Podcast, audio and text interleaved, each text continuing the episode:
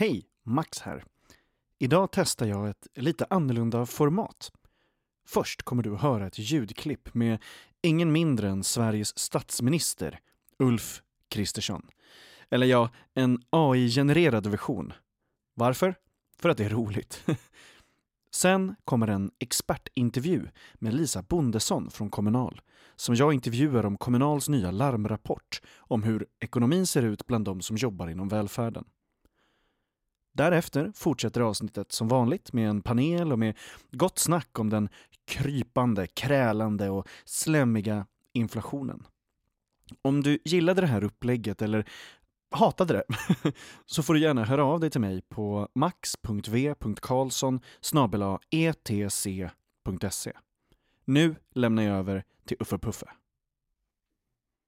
Hello, this is Ulf, your Prime Minister speaking. Close your eyes and listen to the sound of my soothing, comforting, a bit posh voice. It is a privilege and a pleasure to be here today to present the latest episode of the podcast Tick Pressin.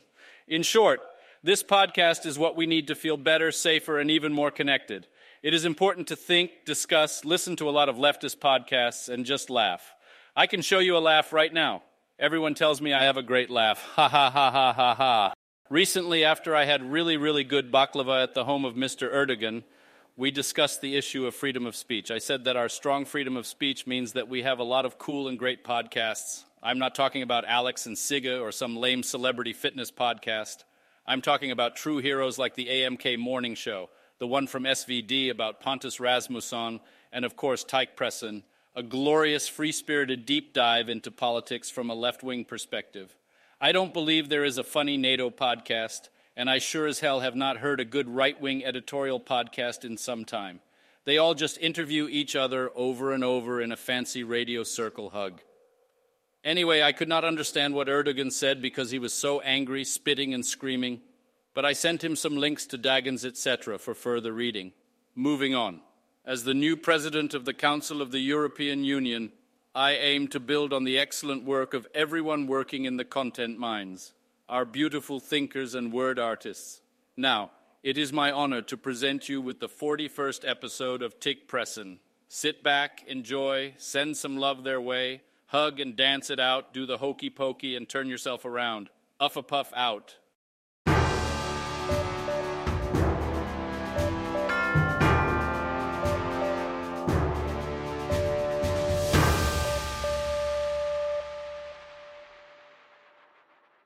Men nu är det ju skarpt läge i avtalsrörelsen så att då mm, blir det ju som, som fackliga väldigt eh, eh, ja, kniven på strupen. Liksom. Ja, jag heter Lisa Bondesson och jag är samhällspolitisk chef på Kommunal. Räkneexemplen som tas upp i rapporten handlar ju om att titta i Konsumentverkets eh, eh räknemodeller för vanliga hushållsutgifter och så. Eh, och där har vi räknat på eh, på olika inkomster, bland annat och de som går på avtalets eh, lägsta lön på SKR-avtalet som är det största avtalet som SKR eller eh, som Kommunal då, eh, förhandlar. Och där ser vi ju att eh, trots att vi räknar väldigt snålt eh, och trots att de här personerna arbetar heltid och framförallt är just att man arbetar heltid så får man så pass eh, små marginaler eller inga marginaler alls. Innan inflationsökningen så var marginalerna väldigt knappa, eh, vilket gjorde att liksom vanliga oförutsedda saker som händer eh, drabbar de här personerna väldigt, väldigt hårt. Eh, men nu, nu är det så att man har inga marginaler alls. Eh, så att det här är alltså, vi har jättemånga heltidsarbetare eh, inom arbetaryrken eh, Eh, som behöver söka försörjningsstöd för att klara sin ekonomi. Och det, då är vi väldigt illa ute och det tycker jag är den liksom viktigaste slutsatsen från, eh, från den här rapporten, eh, Inkomst att leva på. Eh, med, med små marginaler, hur, hur påverkar det en människa? Vad, vad är det man vad är det man skippar? Eh, för det är ju inte bara så kanske att man eh, eh ja, men, slutar lyxa eh, eller något sånt där, utan vad är, vad är det som, som drabbas när en arbetare har små marginaler?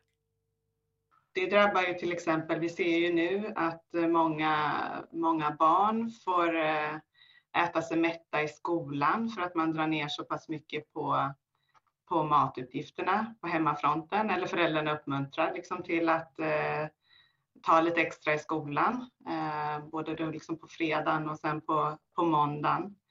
Eh, vi ser ju att de här barnen eh, inte får delta i fritidsaktiviteter och annat som andra barn kan göra. Ehm, men sen så blir det ju såklart de här sakerna som, som kläder och annat också eh, som vanligtvis kanske hade behövts bytas ut eller barn växer ju hela tiden. Eh, ja, barnen drabbas ju väldigt hårt i det här och det ser vi ju liksom från andra eh, barnrättsorganisationer som larmar och sådär också. Så det, eh, det är någonting vi ser och det här innebär ju också, det här, de här personerna som jobbar i eh, i Kommunals branscher har ju också tuffa arbetsvillkor. Ehm, och det här blir ju en dubbelstress liksom för många. Man har redan ett stressigt jobb med väldigt dålig arbetsmiljö och sen dessutom har den här stressen eh, eh, privat. Då. Sen ser vi också en, eh, det har vi ju inte undersökt här, men vi, vi ser ju också en ökning av att man tar fler jobb och sådana här saker. Eh, och då är det ju, vi hade ett seminarium igår och eh, Malin Ragnegård, ordförande i Kommunal, pratade om att vi förr i tiden liksom såg USA som ett skräckexempel där arbetarklassen jobbar två, tre eh, olika yrken parallellt, där barnen får klara sig själva och sådär. Eh, och att vi börjar närma oss en sån situation i Sverige. Varför, varför är det en larmrapport och inte bara en vanlig rapport?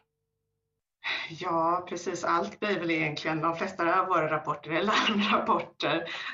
Um, därför att situationen är så pass akut. Men den här larmar väl också för att det finns ju faktiskt väldigt eh, konkreta saker man kan göra nu.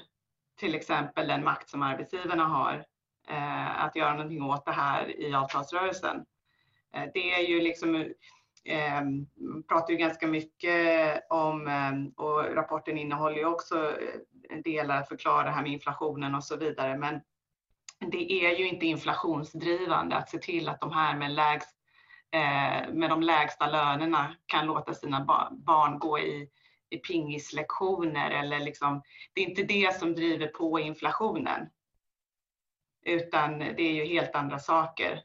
Ehm, och att det liksom ehm, det finns ju motargumenten är liksom vi behöver ha de här eh, låga lönerna för att vi ska liksom få in folk som står långt från arbetsmarknaden därför att annars anställer inte eh, Ehm, arbetsgivare människor. Men vi har ju liksom en arbetsmarknadspolitik att förlita oss på eh, som man ju liksom har helt monterat ned.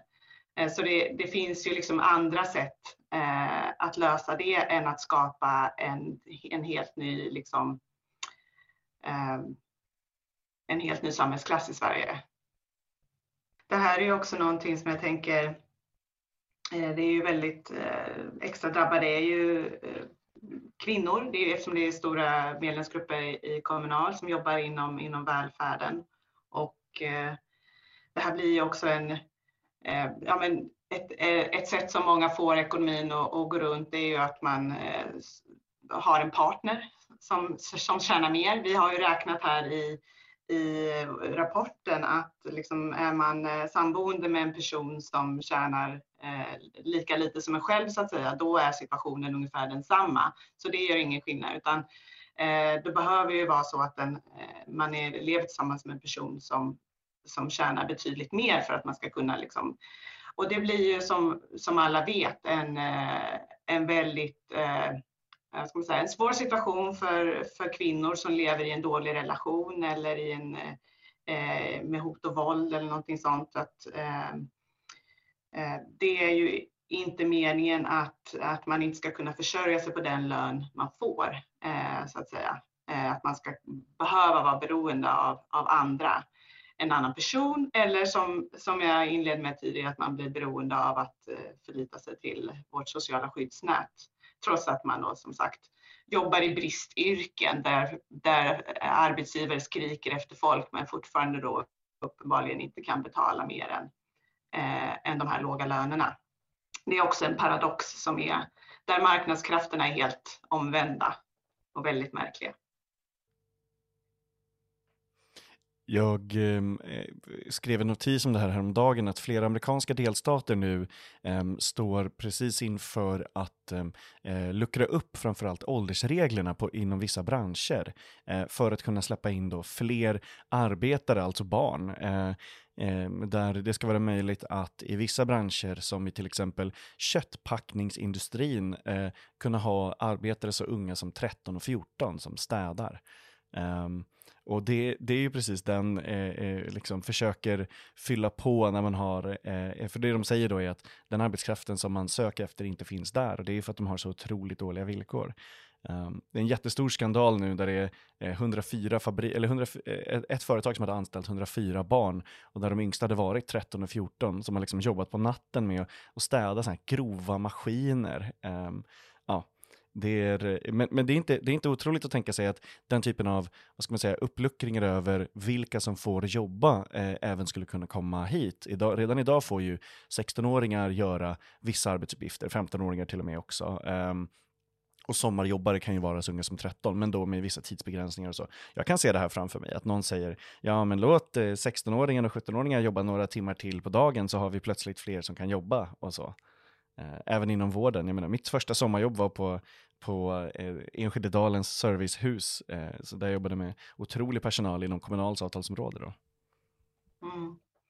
Ja, nej, det känns också som att eh, det som eh, behövs är ju en, eh, en rejäl eh, folkrörelse eh, och opinionsbildning och att få igång eh, debatten om vilken välfärd vi vill ha i det här landet. Jag kan också ge en liten spoiler alert här. Gärna. Inte spoiler alert, men en liten, en liten så här eh, komma skall, om det här är en larmrapport som vi släppte igår så kommer det en larmrapport till i mars eh, som handlar om eh, ja, att personalen eh, lämnar yrkena där vi har nya siffror eh, på en väldigt, ehm, väldigt akut utveckling. Eh, så att eh, det hänger också ihop. Så här, gör man ingenting åt lönen och annat, då, då kommer vi ha ett ännu sämre läge här om några år. Ni, ni ställer ju vissa krav i avtalsrörelsen såklart, men,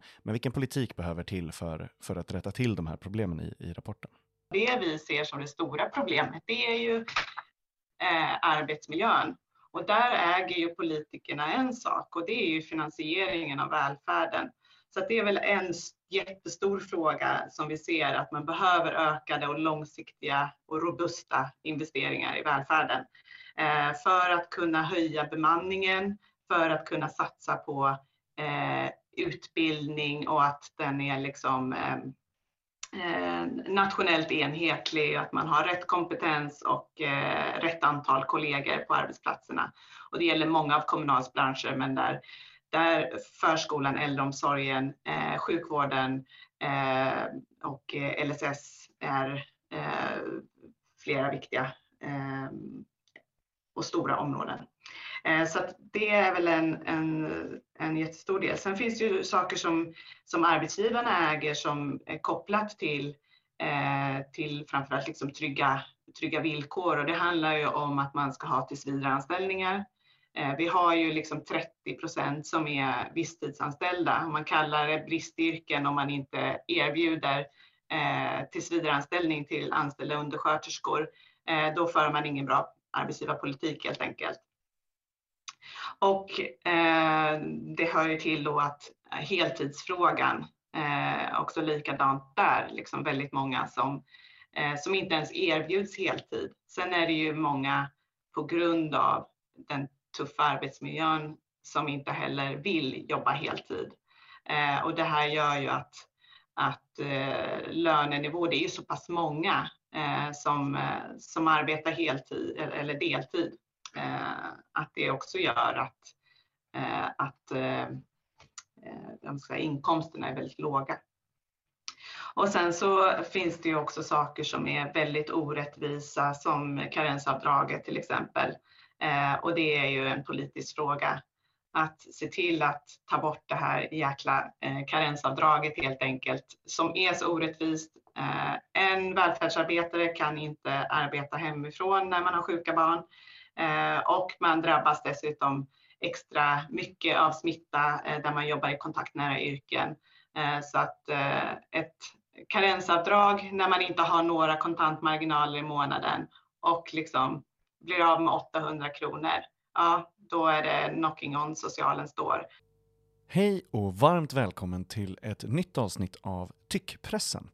Tyckpressen är Dagens ETCs ledarpodd där jag, Max V Karlsson, tillsammans med inbjudna gäster, experter och eh, härliga röster från tyckonomin eh, pratar om vad som är rätt och riktigt, eh, vad som är bra och dåligt, men framförallt kanske vad som är bra och dålig politik. Du som lyssnar på det här avsnittet har precis hört eh, en AI-genererad Ulf Kristersson eh, och ni här i studion fick också eh, höra den. Var, eh, hade ni några eh, spontana reaktioner på AI-Uffe? Eh, jag ska presentera er först, herregud. med mig i studion idag har jag Laila Vianden, ledarskribent. Varmt välkommen tillbaka. Tack så mycket. Och Kalle Sundin från Katalys. Varmt välkommen till Tyckpressen. Tack så mycket. Så, Kalle, vad säger du om AI-Uffe? Ja, jag tycker det är lite läskigt att det ändå kan bli så pass likt. Eh, och det kommer behöva sorteras ut en massa fake om den här typen av verktyg blir mer, ja, att det finns för fler att använda. Eh, så att jag är lite, lite förskräckt, men ändå kul såklart. jag, jag har betalat en dollar för det här bara, ja, eh, ja. så, att, så, så lätt var det. Laila, vad säger du om AI, Uffe? Jag skulle betala för en sån coach-app med Uffe. Så här, jag, jag, tror att det skulle göra underverk för min basträning. Den går inte så bra just nu. ja, men det är ju lite tillbakagången till typ um, när GPSer hade massa roliga röster, typ så här, runt millennieskiftet och lite efter det, när man kunde få så här, eh, kanske inte så här Lill-Babs, men, men man kunde få olika sådana röster som, eh, jag kommer ihåg att min farbror hade Homer Simpson, eh, som skulle säga då så här, eh, sväng vänster eh, eh, och sånt. Det var ju väldigt roligt. Nu kanske man kan få då sin favoritkändis att säga vad som helst egentligen. De kan göra alla dina röster. Ja, det kommer utkonkurrera den här. Det finns väl en sån app där kändisar skickar hälsningarna. Ja, men precis. Den, eh, men, men i och för sig skönt för dem, då kan de också bara använda den. En sån här, eh, när man betalar någon eh, C-kändis för att säga grattis på födelsedagen Danne. Ja. Eh, väldigt eh, roligt. Eh, ja, men, eh, eh, jättekul. Vi, eh, vi kommer garanterat att använda oss mer av eh, den typen av eh, shenanigans här i tyckpressen. Men vi ska inte prata AI idag. Vi ska prata om något helt eh, annat, något som ehm, ja, men antingen, eller eh, av människor nära mig, både beskrivits som en eh, våt filt, men också sten i folks fickor. Eh, vi ska prata om inflation och eh, pengar och lite makt och sånt där också. Eh, och jag har döpt det här avsnittet till krypande, krälande, slemmig inflation. Eh, eh så vi ska prata om ja, men då, inflation, regeringshantering av detsamma, eh, hur folk faktiskt har det och så vidare. Eh, och jag tänkte att vi, innan ni får den allra första frågan, eh, Kalle, ni släppte precis en rapport på Katalys eh, om just hur folk eh, eh, har det. Eh, kan du inte berätta bara lite om den, om den rapporten? Du får prata mer om den sen också, men... ja, men jag pratar gärna om den. nej, men, Vad heter ju, den?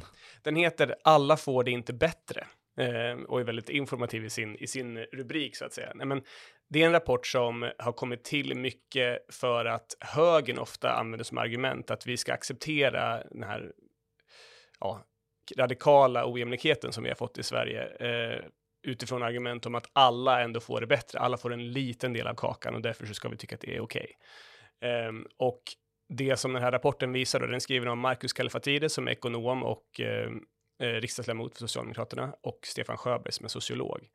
Eh, och det de har gjort är att ha, eh, egentligen att med befintlig data från SCB eh, ta fram ett mycket mer kvalitativt mått eh, som visar då att eh, även om man får då en liten slant extra i reallöneökningar eh, så är det så att om man räknar in då hur boendekostnaderna har ökat i relation då till KPI hur eh, exempelvis eh, välfärdens urholkning då, vad det får för konsekvenser eh, även välfärdsmarknaderna som har införts, där man behöver privata försäkringar och annat, så visar det att det är stora delar av befolkningen som trots då att man får en, har fått en liten reallöneökning ändå fått för, försämrade livsvillkor. Eh, så det är väl liksom huvuddraget i det här och sen är det jättemycket siffror som man får gå in och läsa. Den finns ju helt gratis att, att ta del av på, på vår hemsida katalys.org.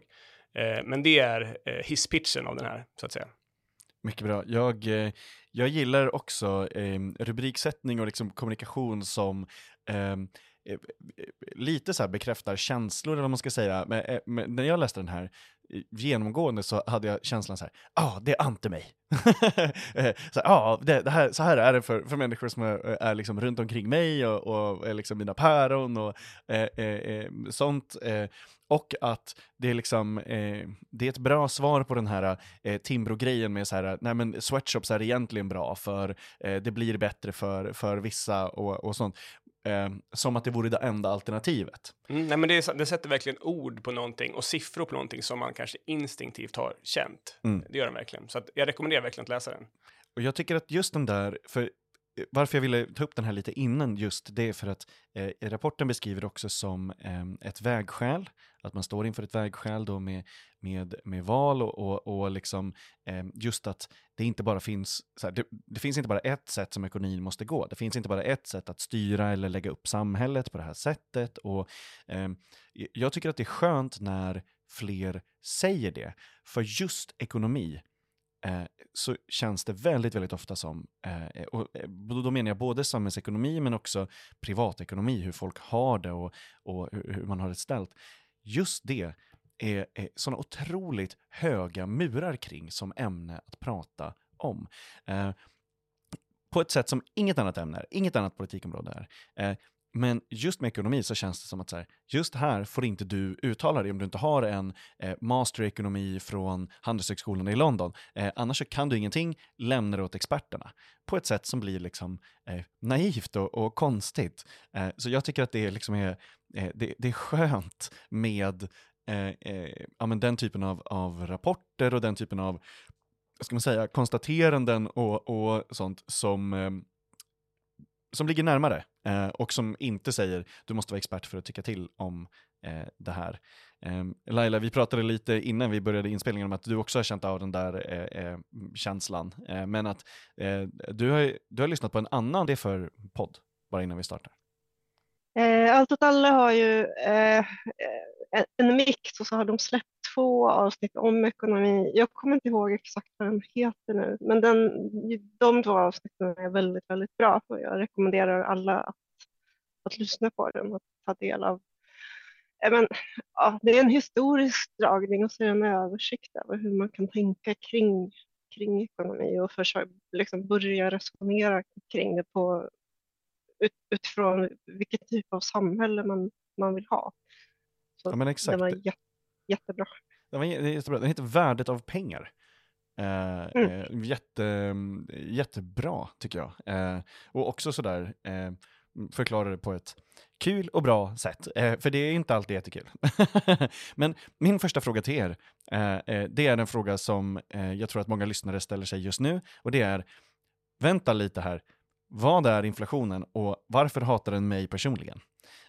Kalle, vad säger du om det? Eh, ja, den hatar ju en personligen för att ens pengar blir mindre värda. Man har mindre eh, möjlighet att köpa varor eh, och tjänster. Eh, nej, men det är väl i grunden det att det, det slår ju ut eh, människors köpkraft eh, och det gör det mycket svårare. Det, det, är ju en jag tycker att det är så överjävligt eftersom att eh, när, sån här, när vi går in i en lågkonjunktur och när inflationen eh, ökar så finns det ju en sån logik när vi har så pass mycket ojämlikhet i vårt samhälle att skiten liksom rinner neråt. Eh, så att det, det, slår ju mot alla. Eh, medelklassen får mindre konsumtionsutrymme eh, och känner sig stressad, men kanske klarar av att ändå eh, betala sina boendekostnader och så vidare. Eh, men så slutar man göra sånt som då drabbar eh, LO-kollektiv, arbetaryrken, eh, man slutar eh, köpa saker i butik, vilket då drabbar handelsmedlemmar, man slutar eh, ja, man slutar med viss eh, konsumtion som, som driver då eh, många branscher. Man slutar gå, bo på hotell och så vidare. Så man, man, man skär ner på sånt. Och då är det ju eh, arbetslöshet som, som då tar vid i, i andra eh, arbetaryrken. Eh, så att skiten rinner neråt och det är ju en sån eh, jävlig process som man, eh, ja, man behöver finanspolitik för att bemöta det. Eh, men, men på det, det riktigt jävligaste är ju att den här känslan av att vi måste alla fler behöver känna ekonomisk oro mm. för att vi ska bli av med inflationen. Det är ja, en sån liksom... känner man så. Ja, det, det, det, känns som att det är liksom explicit att så här, nu ska alla må lite skit, men, men då är det inte lite skit och det är inte jämn skit i hur man ska må. Nej, men det är liksom en, det är så en jobbig grej för att det är när man känner att nu är jag orolig, då förstår man, då ska man också känna att nu biter det. Mm. Alltså nu biter det här ränteverktyget. Nu, ju, fler, ju fler som börjar må dåligt, desto, eh, ja, desto närmare är vi en lösning på problemet, vilket är ju en bizarr grej att känna. Eh, men så är det ju tyvärr. Tänk om det var så inom andra politikområden också. Här måste ni må lite skit, eh, eh eller mer skit, eh, eh, på, liksom, tack vare våra direkta resultat. Ja, det Men... känns ju också, även för någon som då eh, har konsumtionsutrymme, så är det ju också så att ett problem på ett sätt. Eh, att man känner att man inte är pressad eh, är ju också eh, ett tecken på att saker och ting inte har bitit då i, i, för att få ner konsumtionsutrymme, eller alltså få ner efterfrågan i ekonomin. Så att, äh, det är ju en, det är en jävlig process att bli av med inflation, det kan man ju lugnt säga. Laila, varför hatar inflationen mig? Eh, nej men jag, tror det är precis som Kalle säger där, att all, alla känner av den och den hatar mig och det är personligt. Och jag tror också att känslan av att vara fattig är politiskt farlig här, på mm. många sätt. Inte minst för den som sitter liksom, och håller i politiken. För det bidrar liksom till stress och oro i, i, i vardagen, i människans eh, liv. Och man tänker att det kanske kan leda till social eh, oro och sämre liksom, sammanhållning i samhället. Eh, och, så, och sen vad inflationen beror på, det, det är ju liksom inte, det är ju det är väl en öppen fråga så vitt jag förstår och liksom också vägen ut ur den. Men, men jag tror att det är viktigt att försöka hitta lösningar som, som skonar befolkningen så mycket som möjligt. Eh, Eh, men för där också, ja. om jag frågar dig, vad, alltså, vad gör det här med folk? Du, du säger att liksom, känslan är, är, är farlig av, uh, av att liksom vara fattig och känna att det, att det går sämre och, och att man liksom inte riktigt kan göra någonting åt det. Men liksom, vad är det folk uh, sparar på? Vad, är det liksom, vad, vad, uh, vad händer med folk nu? Hur mår folk? Hur mår folket istället för hur mår jag det här? eh, nej men jag jag tror att människor känner sig pressade, att man känner av ekonomisk stress i vardagen. Att man, även om man liksom kanske inte har funderat så mycket in, innan så här, mm. kring sina inköp, att det börjar kännas, det börjar kännas obehagligt och det gör lite ont.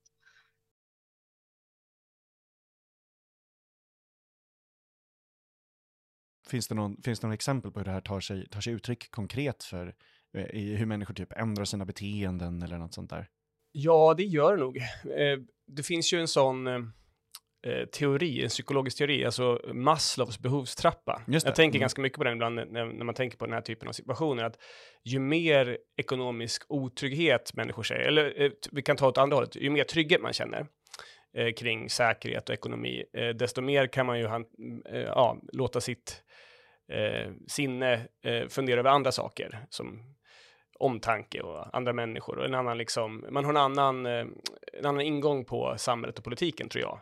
Eh, om man är väldigt pressad, känner ekonomisk oro, eh, så går man väldigt mycket in i det och fokuserar på det, eh, vilket är dåligt för ett samhälle och dåligt för individer. Eh, så det är ju rena, men eh, det, det ser man ju även i alltså rent konkret, vilka frågor som är viktigast för väljare, för vad folk tänker på. Eh, man är väldigt orolig för sin ekonomi eh, och det här är ju, som jag sa då, hela syftet är ju att man ska känna oro, man ska inte vilja konsumera mer för att det är det som driver upp priserna. Så att, eh, det, det, är liksom ofrånkomligt, men, men väldigt jobbigt för ett samhälle att ha en sån press på sig när jag, tänker, när jag, när jag hör om, om eh, eh Maslows behovstrappa och sånt där, jag tänker, eller mitt, mitt eh, eh 90-tals huvud går eh, rakt av till Sims bara, eh, där det är liksom så här, du kan inte plugga konst om du inte har kissat och ätit först. Eh, och eh, eh, det är liksom, de, eh, man har de här hygienfaktorerna eh, eh, först i det, eh, att det måste liksom vara tillfredsställt, men att det är det man börjar då tumma på. Ehm, det börjar ju komma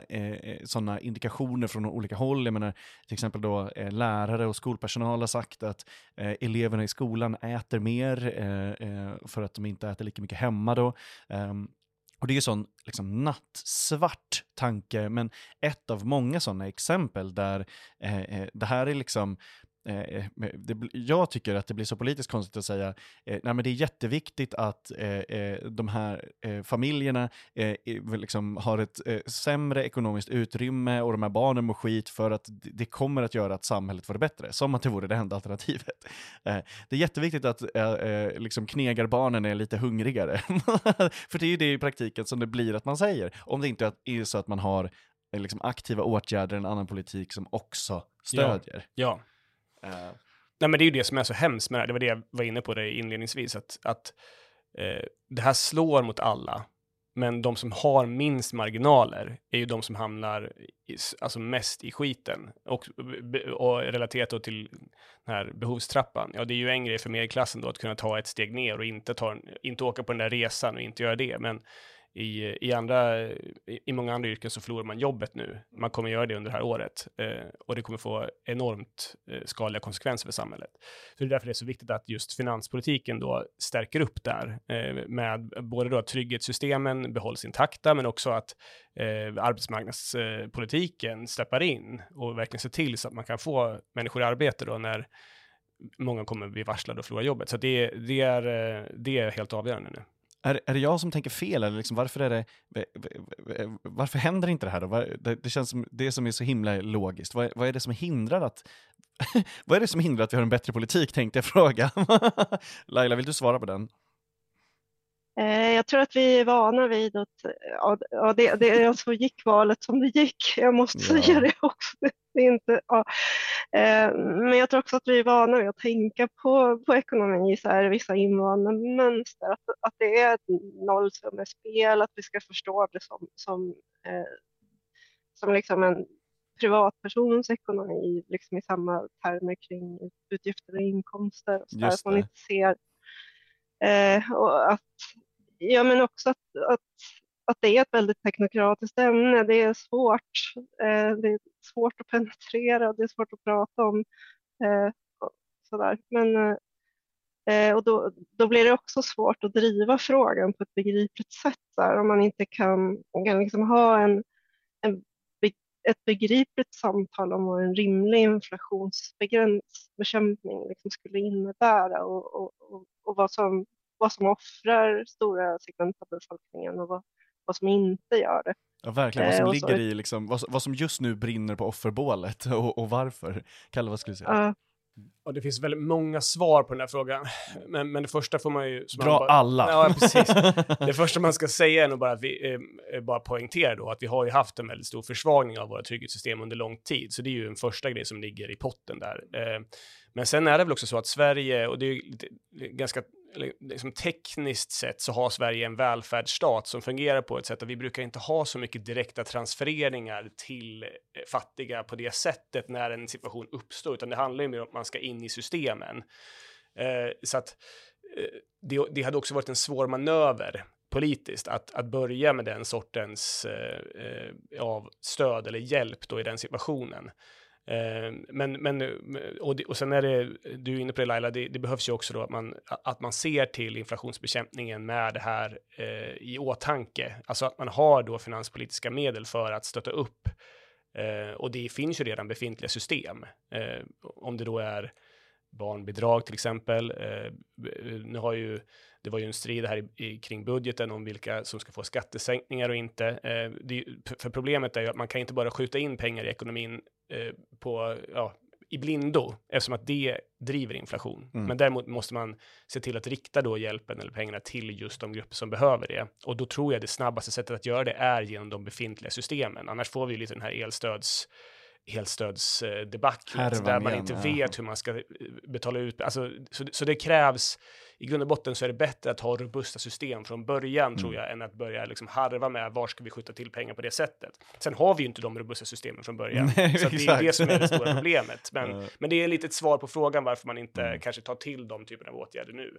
Nej, men jag kan bara hålla med. Det är väl så här, man, man har väl kompenserat liksom undandragen välfärd med ökad belåning av privathushåll också. För det, I och med att det har varit så billigt. Och det, det, för, det försätter hushållen i en ganska taskig sits. Eh, nu, nu, äger inte jag min bostad, men de som gör det har ju, har ju oftast ganska mycket kvar att betala av på, på bostaden och de, de är, blir ju väldigt pressade i det här läget. Eh, och så så det, eh, ja, man kan inte slarva med välfärdsinfrastrukturen. Det är dåligt. Verkligen. Kära och fjädrar med de som gjorde det tycker jag. Kära och fjädrar. Eh, ja. vi, eh, vi ska gå vidare och prata om eh, Kommunal. Eh, det är ju nämligen så att eh, Kommunal har släppt en ny larmrapport eh, som är också väldigt, väldigt, väldigt bra. Ehm, den eh, heter Inkomst att leva på, inte lika sexig titel måste jag säga som Katalysrapporter som vi eh, pratade om. Ehm, men eh, det är en rapport om arbetande fattiga, ett begrepp som används väldigt, väldigt ofta i amerikansk diskurs, alltså the working poor, de här som måste ha flera jobb och, och, som i vissa fall går liksom back på sitt jobb och, och, gör absolut det i typ välmående och, och Eh, sånt. Eh, den här rapporten var ehm, eh, väldigt bra och ni som lyssnar hörde eh, Lisa Bondesson prata om den eh, eh innan vårt lilla snack här. Ehm, men ehm, jag skulle vilja höra om ni har, eh, eh, ja, men vad ni tar med er från eh, rapporten här i, i eh, panelen. Om ni är liksom förvånade över att höra det här då att eh, eh, ja, men många av välfärdens anställda har liksom extremt, extremt små marginaler. Jag kan läsa några av de här punkterna som lyfts i rapporten så att ni lyssnare har med den. Eh, andelen som riskerar att leva i fattigdom eh, har fördubblats sedan 90-talet. Um, och där, eh, eh, men 2019 då låg andelen med så kallad låg ekonomisk standard på nästan 15% i befolkningen i stort. Eh, ungefär 14% av alla med heltidsjobb inom Kommunals avtalsområde har en grundlön på 22 000 kronor eller mindre i månaden. 14%. 30, 30% av de med heltidsjobb inom Kommunal har en grundlön på 24 000 eller mindre i månaden. Um, och eh, eh, nu då med Kommunals beräkningar så innebär det här att man har knappt har man bara, man har bara några hundralappar över efter att grundläggande utgifter är betalda, det man måste betala med.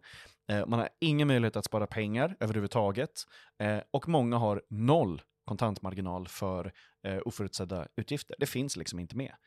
Eh, är, ni, är ni chockerade över det här som Kommunal har tagit fram? Laila, nu vill jag höra. Nej, jag är inte chockerad. Däremot så blir jag väldigt, väldigt ledsen av att läsa rapporten och det, det, det tycker jag att alla ska göra för, för det, det, här har ju pågått länge och det, mm. det är ett ökande eller accelererande problem. Eh, och, och, så. Jag tror att det är viktigt att det förs upp på den politiska agendan också så att man kan börja prata om lösningar också på det. Eh, och, och, så. Och det, och det visar väl också på hur viktiga LOs krav på låglönesatsningar är, även om, om liksom motparten försöker vifta bort dem på olika sätt, så, så är det jätteviktigt för människor i deras vardag, att man kan leva på sin lön. Eh, Stefan Koskinen på, på Almega, eh, arbetsgivarpolitisk chef på Almega, intervjuades ju i Kommunalarbetaren när han sa det eh, eh, odödliga citatet “Jag vill inte låta hjärtlös, men de som tjänar minst måste få det sämre innan de kan få det bättre. Det var hans svar på Kommunals eh, eh låglönekrav. Ja, och det låter ju faktiskt väldigt hjärtlöst ja. när man läser. Jag vill inte låta hjärtlös män. Ja, men alltså, samtidigt så tycker jag också att man kanske behöver vidga liksom, perspektivet så man inte bara fixerar sig vid lönefrågan, att man, att man också tittar på så här, eh, hög skuldsättning, höga priser och, och liksom någon slags monopolsituation kring, kring matpriser och, oh. och ja, övervinster för vissa typer av företag. ICA gör som, rekordvinster till exempel. ICA-gruppen är ja, superglada. Nej men precis, och det är liksom inte rimligt att människor ska behöva gå till, pank, pantbanken för att råd att köpa mat. Det, mm. det är ju helt orimligt. Matköp på kredit ökar också, eh, så att eh, även Klarna är glada. Eh, de har ju de, de täljer guld med sitt Klarna-kort. Mm. Ja, visst. Ja, Kalle, vad har du att säga om rapporten? Eh, ja, men först och främst känner man ju att samhället just nu håller på med någon sorts, det är ett svek mot eh, de som drog det tyngsta lasset i, under pandemin och som alltid dragit det tyngsta lasset. Alltså, de har, de har verkligen alltid, alltid gjort det. Det är så helt... Det har alltid varit någon sån kris eller bemanningskris eller så. Förlåt, ja. fortsätt. Nej, men så, så det är det första jag tänker. Men sen, jag tänker också att den här rapporten och den som vi släpper från Katalys klaffar i varandra på ett väldigt bra sätt. Alltså, det, det är ju ett... Eh, vi ser ju nu resultatet av hur det går när ett samhälle dras med väldigt stor ojämlikhet och hur den har stegrat ojämlikheten under de senaste decennierna. Eh, så att Eh, Eh, i, i vår rapport så visar vi också att det senaste, alltså sen 2003, så tror jag den, eh, de eh, 20 procent i befolkningen som har låg, lägst inkomst har fått eh, cirka 1000 kronor mer i månaden, alltså disponibel inkomst, om man räknar bort då eh, boendekostnader. Eh, Eh, och, eh, eller alltså efterboendekostnader. boendekostnader och samma, samma siffra för den rikaste delen är ju 25 000 kronor, så det är ju 25 gånger mer. och, det, så att, och det här sätter ju då fingret på det, alltså vad, vad har hänt med vår samhällsutveckling? Och om man då tittar på just eh, Kommunals medlemmar så är ju också då på det, eh, den, de minskade resurserna till välfärden skapar, är ju det som gör att arbetssituationen är helt bedrövlig, eller det är en av anledningarna. Eh, så att eh, just Kommunals medlemmar får ju liksom en dubbel smäll i det här bemärkelsen att man dels då har eh, inkomsterna går inte upp tillräckligt snabbt eh, och samtidigt så eh, försvagas välfärden kontinuerligt av att man inte satsar på den och vilket gör att man mår dåligt på jobbet. Så att det är ju, det är ju en, eh, ja men det är ett svek helt enkelt. Det är en väldigt ja. effektiv double whammy, triple ja. whammy ja. typ. Men Laila, arbetsgivarna som säger då att man inte ska höja lägsta löner och sånt där, var, varför säger de så? Eller liksom varför, varför har de fel? Vad, är, vad, vad driver de i det här? Tror du? Nej men det är väl inte, det är, alltså det är inte konstigt att de säger så. Det, det ligger ju i deras intressen och, och, det är en förhandling och den pågår liksom in, inför media också. Så, eh, så, så, det är klart att de säger så. Eh, där, däremot så, så, tycker jag att det är jättekonstigt att det bara är löntagarna som ska ta och, och de e-, ekonomiskt utsatta hushåll som, som ska ta ansvaret för inflationen. Där det är jätte, jättekonstigt och det är väldigt lätt att bli upprörd när man, när man hör en del av, av argumenten så kring att, att människor som redan är pressade ska, ska få det ännu sämre. Men jag tycker som sagt också att man ska, ska titta på och ekonomiska ramverk och liksom, kan de samverka? Kan man, kan man jobba med det på ett annat sätt för, för, för att underlätta för befolkningen? Och kan man titta på pristak eller övervinster? Liksom, att, att man inte bara lägger fokus på, på löner. Jag tror att det är viktigt. Det, det tror jag är jätteviktigt. Alltså det här är ju vänstern, eh, alla vi som står till vänster, vi som verkar inom någon sorts liksom, opinionsbildande verksamhet och annat. Vi måste vara väldigt vaksamma nu för att eh, LO gör ju på sätt och vis då rätt genom att eh, se, ta ansvar för att inte då skapa det som kan kallas för en pris, prislönespiral. Och det är ju oftast när det blir en sån, alltså när lönerna går upp och priserna ökar då samtidigt som, som inflationen biter sig fast. Eh, så man gör ju då i mångt och mycket rätt genom att inte inledningsvis då eh, gå in med liksom krigs, eh, i krigsstämning direkt. Eh, men då måste ju de andra aktörerna göra sin del. Vi kan inte ha vd som tar ut, eh, som tar enorma löneökningar nu. Eh, vi kan inte ha eh, stora vinstutdelningar till aktieägare i de här bolagen som samtidigt då kommer hålla igen lönerna för de som arbetar i företagen. Eh, och eh, men, eh, som jag sa, vi behöver en, en finanspolitik som då stöttar upp eh, mot de som kommer drabbas av det här. Eh, och här är det enormt viktigt att, att, att vänstern och vi alla är vaksamma, att se till att alla då tar sitt ansvar i det här. Eh, det finns ju företag som också eh, det visar ju Riksbankens uträkningar att, att eh, det finns företag som tar ut alldeles för höga vinster i relation till vad, hur mycket deras kostnader har ökat. Och det är ju ett enormt svek. Det är ju en sån grej som potentiellt gör att hela det här liksom ansvarstagande eh, eh, mönstret då fallerar. För att löntagarna kan inte ta det ansvaret om inte företagen tar det ansvaret. Så att här måste vi vara enormt vaksamma. Vi måste eh, se till att alla är med på, på samma, sitter i samma båt här, för annars kommer det bli Eh, dels så kommer vi få problem med inflationen, det kommer fortsätta, och dels så kommer det bli enorm, en, finnas enorm samhällsilska mot de som då gör en vin, alltså vinster på andras besvär.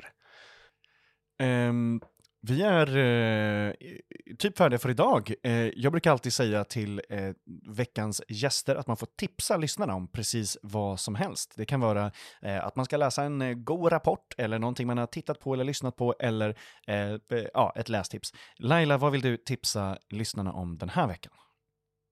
Jag tycker att man ska surfa runt i poddutbudet och hitta eh, saker som inspirerar eh, det finns hur mycket som helst eh, i, i vänsterfloran där. Eh, från, allt från, från eh, kulturpoddar till poddar om ekonomi och andra viktiga frågor. Ja, toppen. Så jag, det är min rekommendation. Ja, mycket bra. Jag tycker också det. Jag, jag lyssnar ju på ja, alla de där tänkte jag säga. Eh, eh, vi, vi länkar några i, i episodbeskrivningen. Kalle, vad vill du tipsa Tyckpressens lyssnare om den här veckan? Jag har ju en väldigt ett väldigt givet tips mm. och det är verkligen Katalysrapport mm. eh, som ju nu precis har släppts. Jag har ju redan pratat om den, eh, men, men läs den och eh, jag är precis nu på väg till det seminarium vi ska ha om den. Mm. Som jag tror kommer bli lite mer spänstigt om man vill också vill höra andra röster som, som kanske har andra perspektiv. Eh, så lyssna gärna på det, för det kommer finnas på vår Facebook-sida och vår YouTube-kanal att kolla på. Eh, för då blir det också lite mer nyanserat. Det, det, kommer röster som har kanske då kritik mot rapporten och så vidare. Det blir alltid roligare att, att lyssna på det. Eh, att... Absolut. Och det är katalys.org, eller hur? Katalys.org eh, och vi finns ju på YouTube och så om man vill se samtalet. Gud vad bra. Tusen tack för att du var med. Tyckpressen är tillbaka redan nästa vecka. Hej då! Hej då! Hej! Visste du att 90% av medierna i Sverige är borgerliga? Samtidigt har extremhögern byggt upp en hel pamflett av propagandasidor. Dagens ETC är dagstidningen som ger hopp och ryggrad att stå emot den blåbruna sörjan. Sveriges enda röda dagstidning för en grönare värld. Testa att prenumerera idag på etc.se.